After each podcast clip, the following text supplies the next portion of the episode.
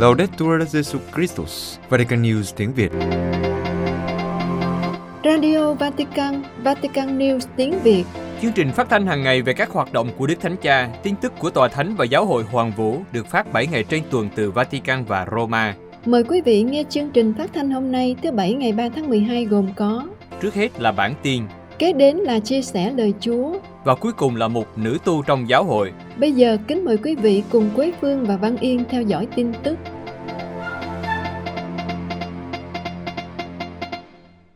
Đức Thánh Cha Francisco nói, đàm phán cần can đảm, sự tàn phá của chiến tranh là tội ác quốc tế. Vatican, sáng 2 tháng 12, Đức Thánh Cha Francisco đã tiếp tổ chức các nhà lãnh đạo vì hòa bình tham gia khóa học về hòa bình tại Đại học Giáo hoàng Laterano. Ngài chỉ ra rằng mối đe dọa nghiêm trọng đối với gia đình nhân loại là thiếu ý chí xây dựng hòa bình.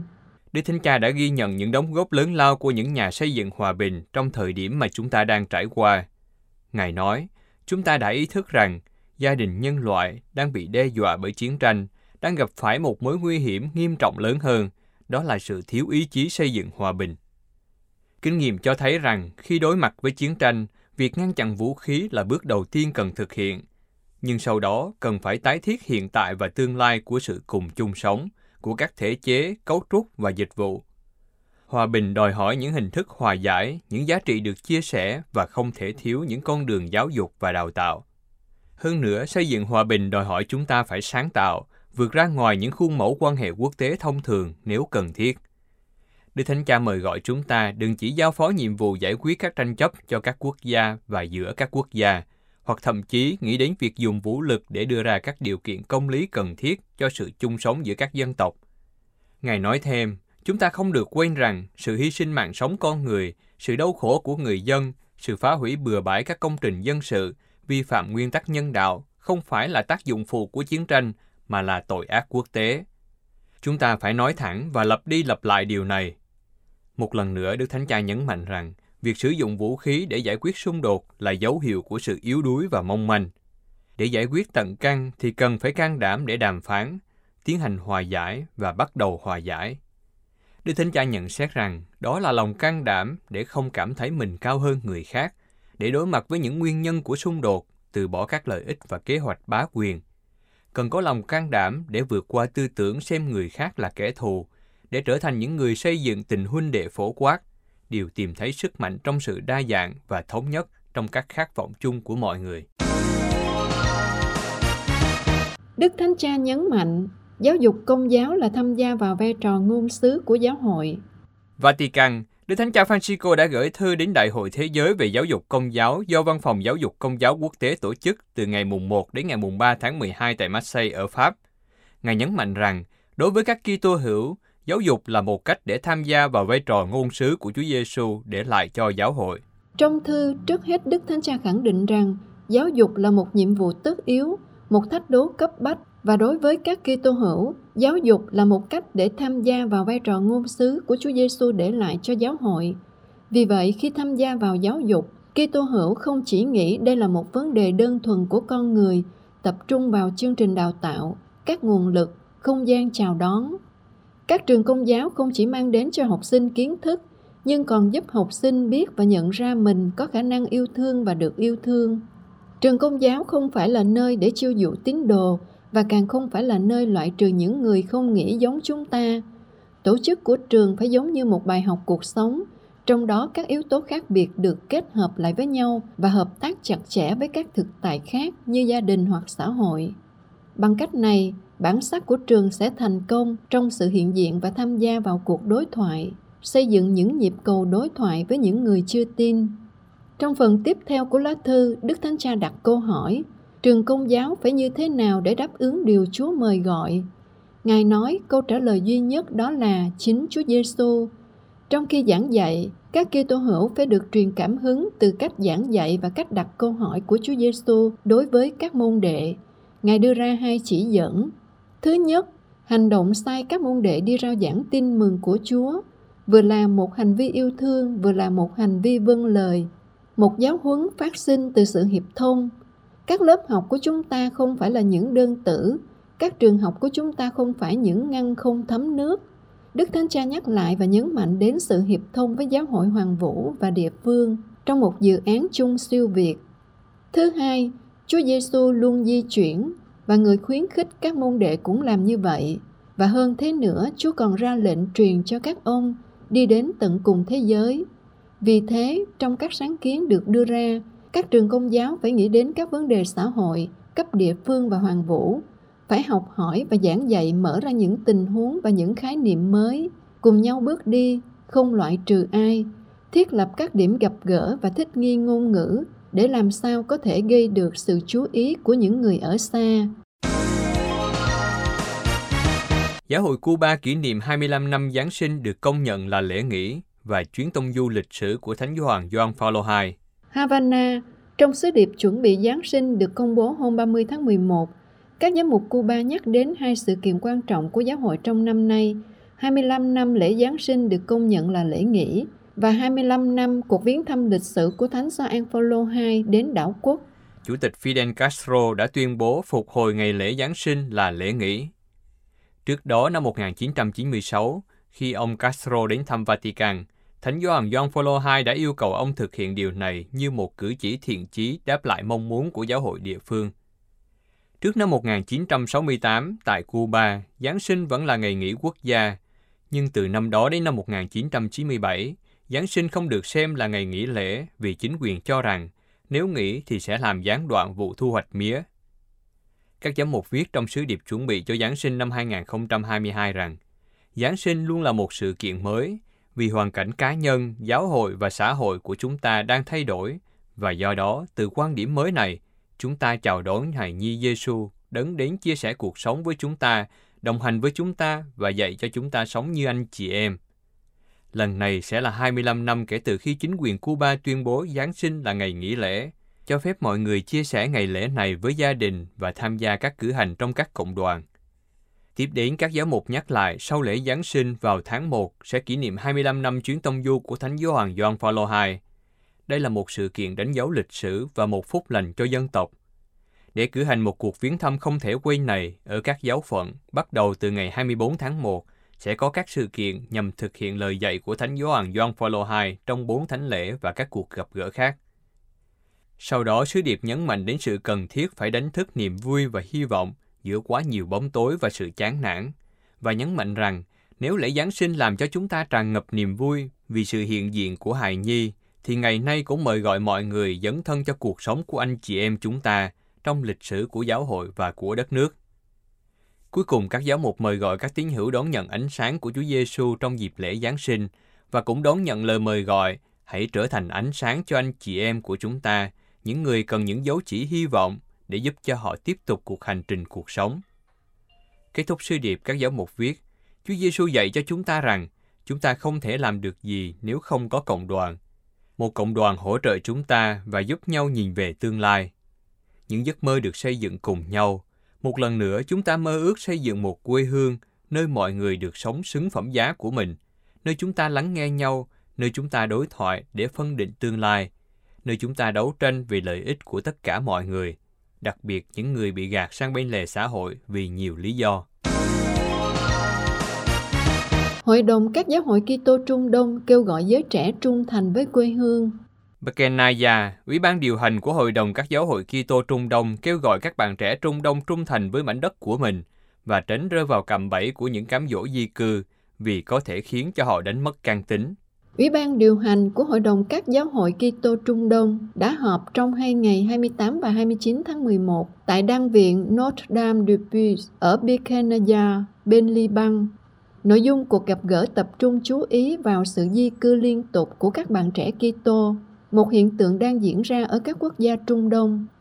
Ngoài các thành viên đại diện 21 giáo hội và cộng đoàn Kitô, tại buổi gặp gỡ còn có các bạn trẻ đến từ các cộng đoàn và phong trào thanh niên của Trung Đông các chủ đề được đem ra thảo luận trong các phiên làm việc gồm những kỳ vọng, những mối quan tâm và các đề xuất của các bạn trẻ, bắt đầu từ những thực tế hàng ngày của họ.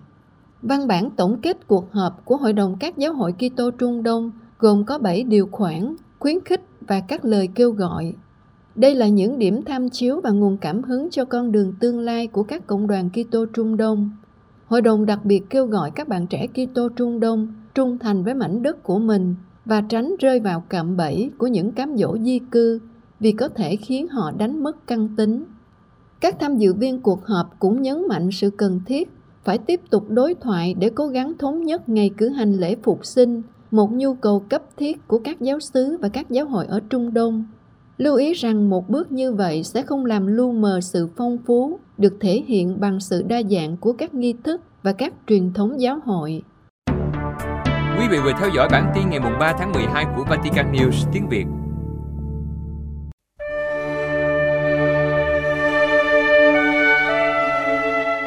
Vatican News tiếng Việt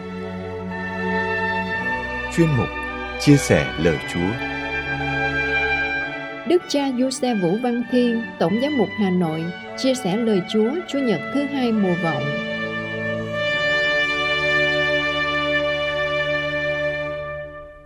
Kính thưa anh chị em, mỗi năm khi mùa vọng về, phụng vụ lại hướng chúng ta về thời thiên sai, đó sẽ là thời an bình. Trật tự hài hòa thiên địa nhân là trật tự vốn đã có từ thời sáng tạo sẽ được tái lập. Ngôn sứ Isaiah đã say xưa chiêm ngưỡng một xã hội thanh bình. Sói ở với trên con, beo nằm bên dê nhỏ, bò tơ và sư tử non được nuôi chung với nhau. Một cậu bé sẽ chăn dắt chúng. Bò cái kết thân cùng gấu cái, sư tử cũng ăn rơm như bò. Qua ngòi bút của vị ngôn sứ, những loại động vật thường ngày vẫn không đội trời chung, nay lại trở nên thân thiện và chung sống hài hòa. Ai trong chúng ta cũng nhận ra vị ngôn sứ dùng hình ảnh thế giới động vật để diễn tả thế giới loài người. Khi đấng thiên sai đến, con người sẽ không còn thù ghét và chống lại nhau, tất cả sẽ trở nên thân thiện. Sẽ không còn bạo lực và chém giết. Mọi người sống với nhau trong tình huynh đệ. Đấng thiên sai đã đến trong lịch sử cách đây hơn 2.000 năm. Ngôi lời đã làm người và ở với chúng ta. Bằng giáo huấn và nhất là những phép lạ, Chúa Giêsu chứng minh người là đấng thiên sai. Người được Chúa sai đến trần gian để loan báo nước trời và làm chứng cho tình thương của Chúa Cha. Những ai sẵn sàng dành cho người một tình yêu trọn vẹn sẽ trở nên môn đệ đích thực của người và sẽ cùng người thừa kế gia nghiệp vĩnh cửu. Mùa vọng giúp ta suy gẫm việc Chúa Giêsu đã đến trong lịch sử. Người vẫn đang đến trong cuộc đời mỗi người. Những ai thiện trí và mở rộng tấm lòng sẽ được đón đấng thiên sai. Giáo hội mượn lời ông Gioan tẩy giả để loan báo với chúng ta, Đức Giêsu đấng thiên sai, đã đến và đang đến. Lời kêu gọi sám hối của ông Gioan tẩy giả cũng chính là lời rao giảng của Chúa Giêsu khi người khởi sự sứ vụ loan báo tin mừng. Xem Tin mừng Thánh Marco chương 1 câu 15. Thông điệp của ông Gioan tẩy giả vẫn mang tính thời sự đối với chúng ta hôm nay. Bởi lẽ trong xã hội của chúng ta, nhiều người vẫn khước từ giáo huấn của Chúa Giêsu. Họ dừng dưng với Thiên Chúa và với lương tâm. Con người cậy dựa vào tiến bộ của khoa học kỹ thuật để nghĩ rằng đã đến lúc mình có thể thay thế tạo hóa và gạt bỏ tạo hóa ra khỏi cuộc đời này. Kitô hữu là người tuyên xưng đức tin vào Thiên Chúa. Kitô hữu cũng là người xác tín Đức Giêsu đang hiện diện trong cuộc đời. Người hiện diện để đồng hành và đỡ nâng chúng ta trên mọi nẻo đường, thêm sức cho chúng ta trong những gian nan thử thách. Chúa Giêsu đã đến thế gian và hôm nay người vẫn đang ở giữa chúng ta. Người đã hứa với các môn đệ, này đây thầy ở cùng anh em cho đến ngày tận thế. Tin mừng Thánh Mát theo chương 28 câu 20. Những người Do Thái nghe theo lời kêu gọi của ông Gioan tẩy giả, xếp hàng để được ông làm phép rửa như cử chỉ sám hối chân thành. Trong lời rao giảng, ông Gioan cảnh báo những tai họa trong tương lai nếu không sám hối. Ông cũng phê phán thái độ một số người Do Thái cậy mình chủ quan, viện cớ mình là con cháu ông Abraham thì sẽ được cứu thoát. Ông khẳng định, Do Thái cũng như dân ngoại, điều quan trọng là phải sám hối ăn năn và đón nhận đấng Chúa Cha sai đến.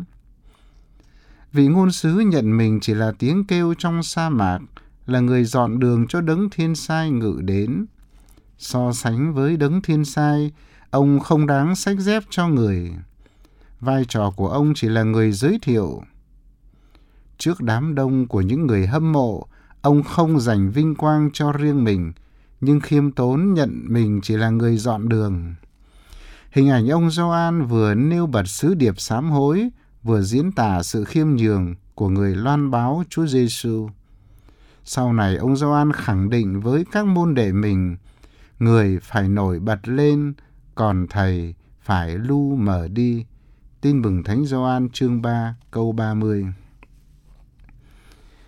Người thời nay đang đặt câu hỏi, tại sao thời thiên sai đến rồi mà sói vẫn chưa ở chung với chiên con, dân này nước nọ còn xung đột chém giết và thế giới vẫn chưa có hòa bình.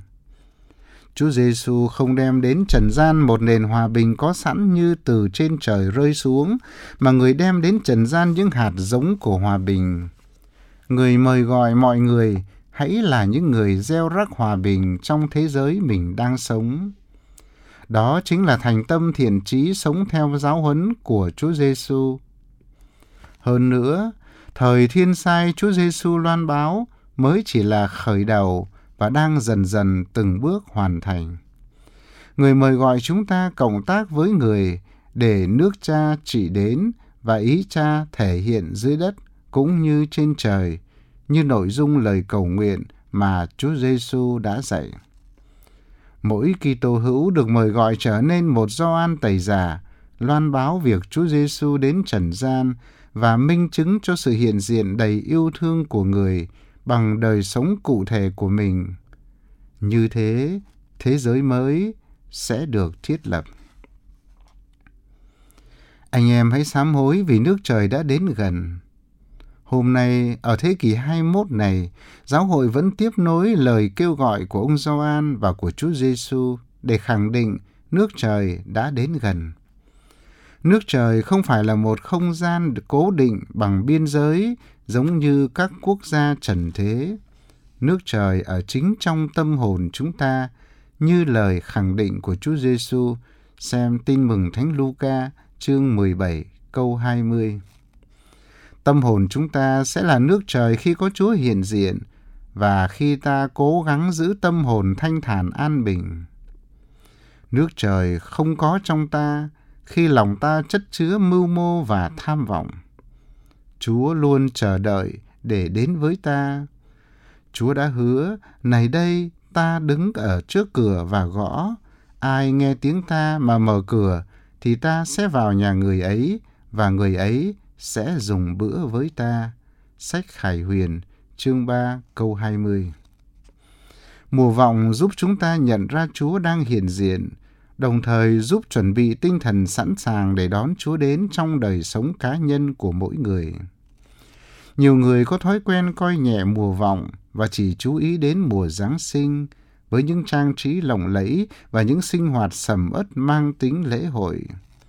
Niềm vui Giáng sinh chỉ trọn vẹn khi chúng ta được đón Chúa đến tâm hồn qua bí tích hòa giải và bí tích thánh thể. Trong bài đọc 2, Thánh Phaolô mời gọi chúng ta hãy đón Chúa qua việc đón nhận anh chị em đồng loại. Ngài viết: Anh em hãy đón nhận nhau như Đức Kitô đã đón nhận anh em để làm rạng danh Thiên Chúa. Chúa Giêsu đang hiện diện giữa chúng ta, nhưng đó là sự hiện diện vô hình, huyền nhiệm. Những anh chị em bất hạnh cơ nhỡ nghèo đói chính là sự hiện thân của Chúa Giêsu vì người đã đồng hóa với họ khi khẳng định những ai giúp đỡ người nghèo là giúp đỡ chính Chúa. Lễ Giáng sinh sẽ có ý nghĩa tròn đầy khi chúng ta vừa đón nhận Chúa Giêsu thánh thể, vừa đón Chúa qua những anh chị em đau khổ bần hàn. Những nghĩa cử bác ái đối với anh chị em xung quanh sẽ đem lại cho chúng ta niềm vui đích thực. Kính thưa anh chị em, ngôi lời đã làm người và ở cùng chúng ta. Ngôi lời đã làm người để cho chúng ta được trở nên con Thiên Chúa. Thánh Gioan Tông Đồ đã viết, Anh em hãy xem Chúa Cha yêu thương chúng ta dường nào, đến nỗi chúng ta được gọi là con Thiên Chúa, mà thực sự chúng ta là con Thiên Chúa. Thư thứ nhất của Thánh Gioan, chương 1, câu 31. Đây là sự trao đổi kỳ diệu, là sáng kiến đến từ tình yêu và lòng nhân hậu của Thiên Chúa. Quỳ bên hang đá máng cỏ trong mùa Giáng sinh, chúng ta hãy tôn thờ, cảm tạ và cầu xin cho chúng ta xứng đáng với danh hiệu cao quý ấy. Kính chúc quý vị và anh chị em một mùa vọng đầy ân sủng và mùa Giáng sinh hạnh phúc vui tươi trong bình an của đấng thiên sai, đấng Emmanuel, Thiên Chúa ở cùng chúng ta.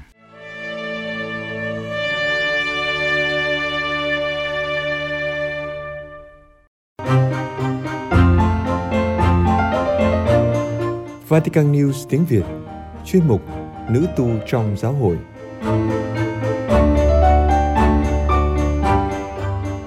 Các nữ tu xây dựng lại nhà cửa và mang lại hy vọng ở Ukraine.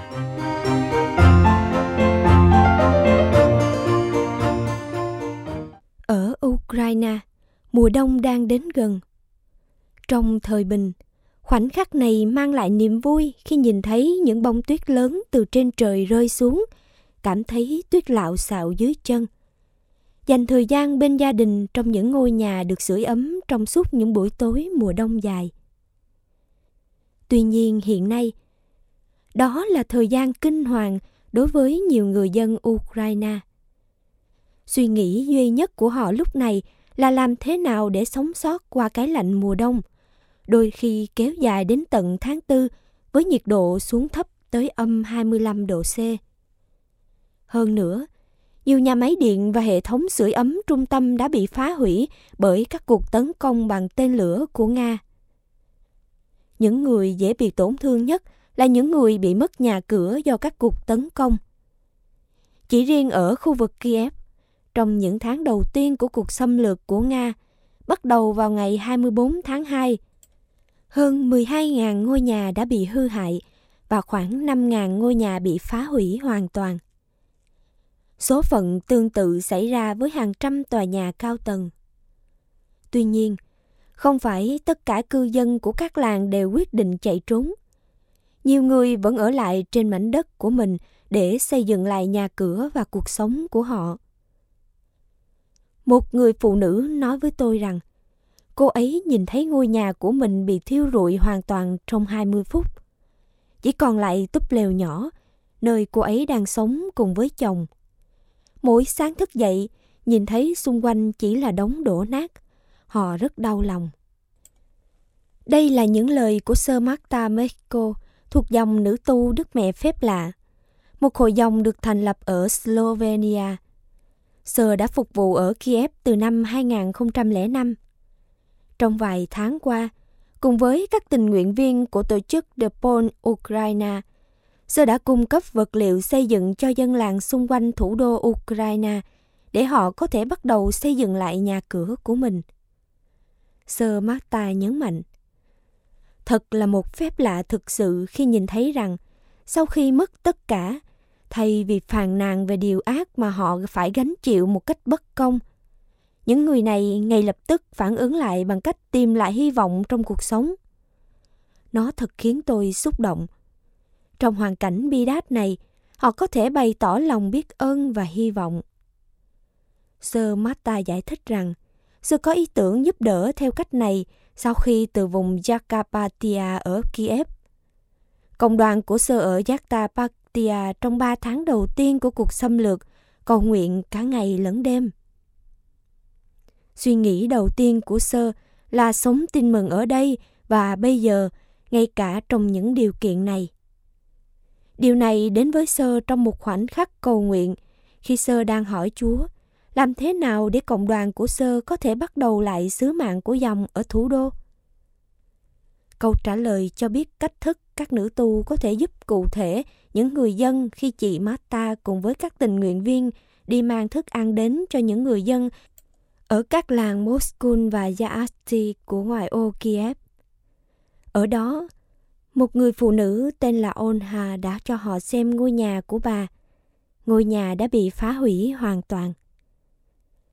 Nếu ít nhất chúng tôi có vật liệu, chúng tôi có thể bắt đầu tự xây dựng lại và hoàn thành nó trước mùa đông. Đây là điều mà bà Ohan đã nói với Sir Marta, và qua những lời đó, Sơ đã khám phá ra điều mình nên làm với số tiền mà hội dòng của Sơ dành cho các nữ tu ở Ukraine để giúp cho các nạn nhân chiến tranh. Do đó, Sơ Marta quyết định mua vật liệu để giúp họ xây lại nhà cửa. Hỏi từng người xem họ cần gì. Khi đối mặt với đau khổ, quá trình phân định diễn ra nhanh chóng. Không có thời gian để lãng phí và vì vậy chỉ một ngày sau, Smarta và các tình nguyện viên bắt đầu tìm kiếm vật liệu mà dân làng yêu cầu. Smarta giải thích. Đối với những người mà chúng tôi mang vật liệu đến, đây là một động lực mang lại cho họ niềm hy vọng và niềm vui. Họ có thể bắt đầu công việc. Chúng tôi thấy rằng sự giúp đỡ của chúng tôi đã tạo ra một chuỗi lòng tốt. Chẳng hạn, một gia đình mà chúng tôi đã tặng những khối bê tông đã giúp một gia đình khác lợp lại mái nhà. Vì vậy, có rất nhiều tình liên đới và rất nhiều điều tốt đẹp. Trải nghiệm điều đó trong những điều kiện này giống như một phép lạ. Sơ Marta cũng giải thích rằng sáng kiến của họ không nhằm vào số đông.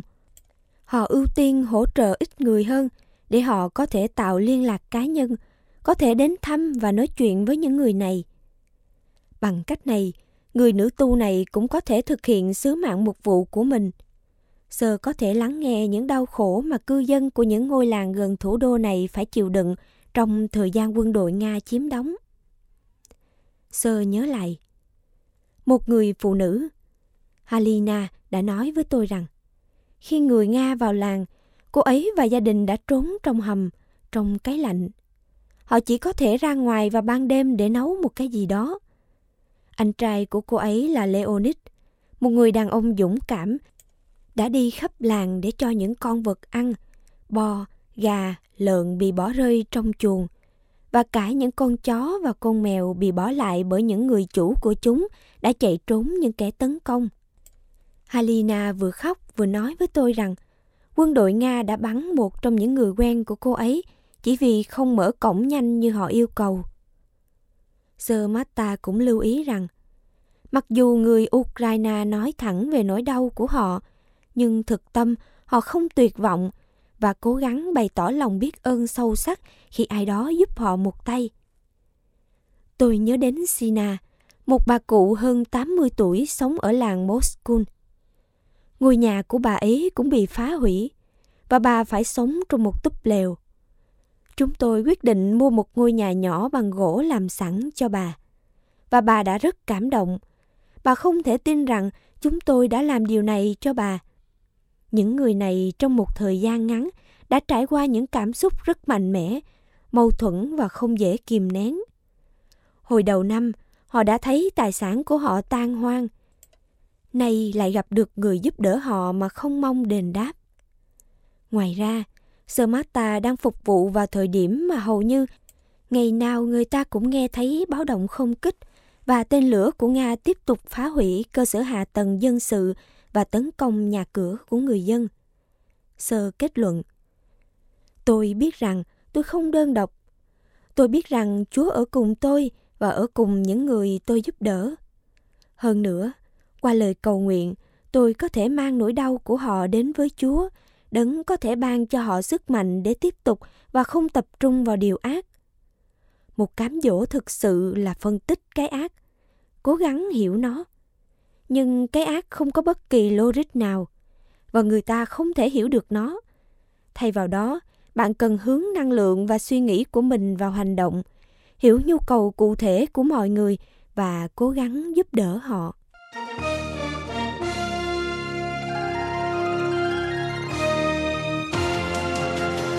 Cảm ơn quý vị đã chú ý lắng nghe chương trình Radio Vatican của Vatican News tiếng Việt. Xin Thiên Chúa chúc lành cho quý vị và toàn gia quyến. Laudetur Jesu Christus, ngợi khen Chúa Giêsu Kitô.